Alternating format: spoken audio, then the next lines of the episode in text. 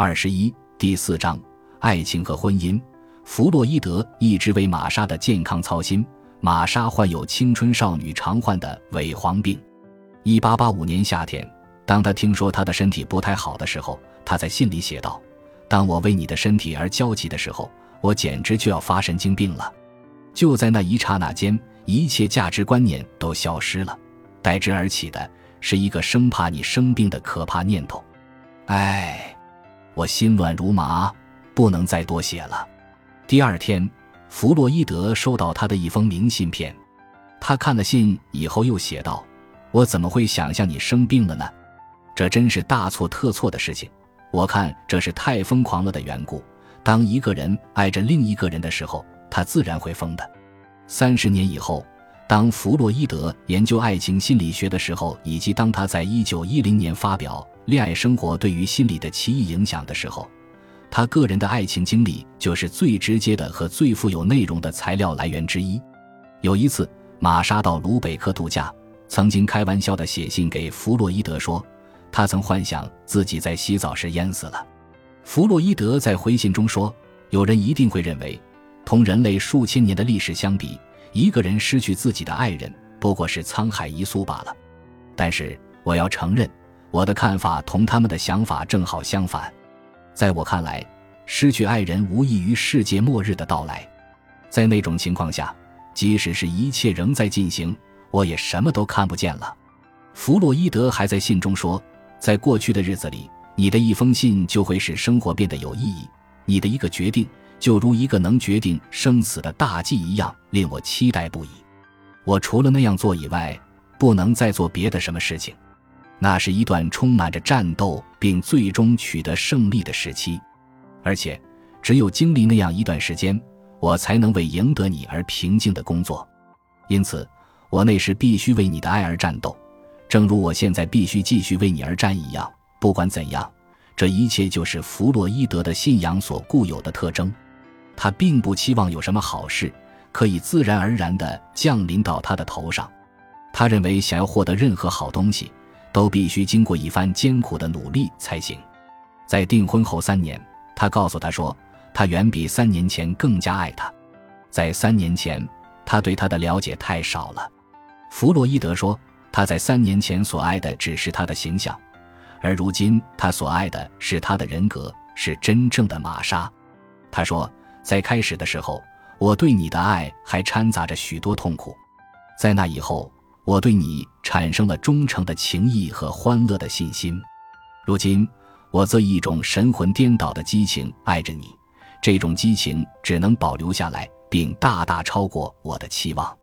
从1882年6月订婚到1886年9月结婚，弗洛伊德不仅在感情上经历了多种复杂的考验，而且在经济上承受了很重的压力。弗洛伊德的家庭经济状况始终都不很富裕。他自医学院毕业后，又有一段时间从事科学研究，不能解决家庭的经济负担，所以他的婚姻费用一直给他带来很大烦恼。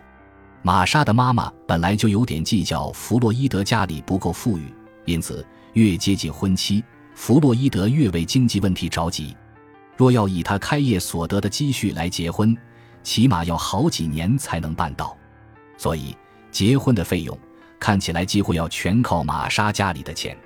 结婚后建立家庭所需要的家具，需要花相当多的钱去购置。他为此四处借钱，但结果又不理想。更糟糕的是，他获知8月又要去当兵。在当兵的时间里，他不但将没有收人，而且还要花钱付路费。在弗洛伊德订婚后的那段长时间里，弗洛伊德几乎没有一刻不在心中挂念着何时可以结束订婚期。他的一切努力都是朝着这个方向进行。他一心想成名，希望能有较多的收人，得到一个安定的生活环境，以便能够和他结婚。但是那几年的状况始终没有得到彻底的改善，所以对他来说，这是一段在经济上艰苦奋斗的岁月。弗洛伊德自己曾经算过好几次，要想使自己在结婚后度过安稳的第一年，非得要有1000美元的准备金不可。但是直到结婚的那一年，他才筹备了不到500美元的钱。好在那时候玛莎那位富有的姨妈里劳贝尔资助了他们，给他们提供了3倍于此的嫁妆费。弗洛伊德决定把婚期定在1887年6月17日，那是他们订婚5周年纪念日。玛莎很同意弗洛伊德的安排，使弗洛伊德又一次感受到当初玛莎答应他求婚时的那种快乐。但是不久弗洛伊德就获知他已得到资助赴巴黎深造，详见下一章，所以他决定改变预定的婚期。从巴黎回来后，他决定在维也纳开业。在一切都安排就绪以后，1886年9月13日弗洛伊德才同玛莎结婚。这时候新娘正好25岁，而新郎30岁。他们是天生的一对，弗洛伊德身高5尺7寸，长得英俊瘦长，五官端正，还有一对乌黑的炯炯发光的眼睛。刚刚结婚的日子里，弗洛伊德的经济生活仍然未能迅速好转。他这时候已经开业行医，本来预料10月份会有很多患者来看病，但实际诊疗者却寥寥无几。弗洛伊德的每天收入很有限，他只好让自己的太太暂时度过一段较艰苦的日子。在头几个月，弗洛伊德每月只能得到约合45美元的收入，而他一个月的生活费却要120美元。虽然他们都能泰然处之，但实际困难确实接踵而来。他把哥哥伊曼努尔送给他的金表拿去当押，好在有明娜的帮助，日子才能过得去。由于玛莎处处表现出忍让、简朴和顾全大局，弗洛伊德在生活上的困难才不至于影响到他的工作。玛莎在生活中总是把方便留给弗洛伊德，而把困难留给自己来承担。1887年10月，他们生下了一个女孩子，取名马蒂尔德。孩子的降生给他们的家庭生活增添了美满和幸福的气氛。弗洛伊德在2年后的一封信中说，我们很快就生活在日益安详自在的环境之中。每当我们听到孩子的笑声，我们就认为那是我们所遇到的最美好的事物的象征。我已经无所他求，也不再那么辛苦地工作了。接着在1889年12月和1891年2月，他们又生下2个儿子。大儿子取名为琼·马丁，这是为了纪念弗洛伊德在法国巴黎深造时的一位老师琼·马丁·沙考特。沙考特是法国著名的神经病学专家。第二个儿子取名为奥里沃，这是为了纪念英国近代革命家奥里沃·克伦威尔的。如前所述，克伦威尔是弗洛伊德早年崇奉的一位英雄。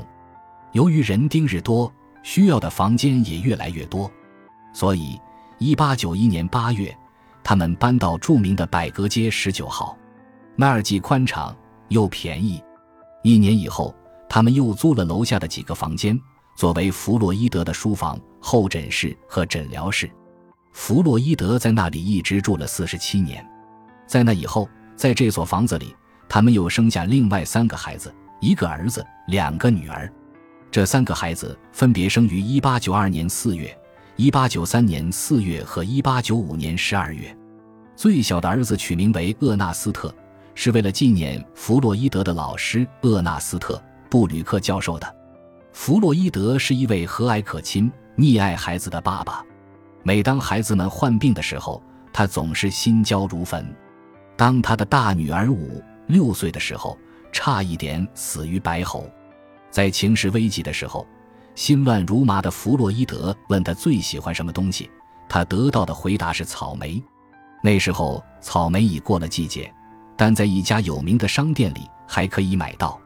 弗洛伊德不顾一切地去采购到手，就在他要吞第一个草莓的时候，引起了一阵咳嗽，把梗在喉头的那些白喉假膜吐了出来。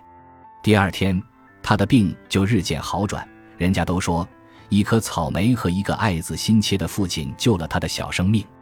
当弗洛伊德有了6个孩子以后，他的事业也开始取得了初步的成就，在他的面前展现了一幅广阔而美好的前景。感谢您的收听，本集已经播讲完毕，喜欢请订阅专辑，关注主播，主页更多精彩内容等着你。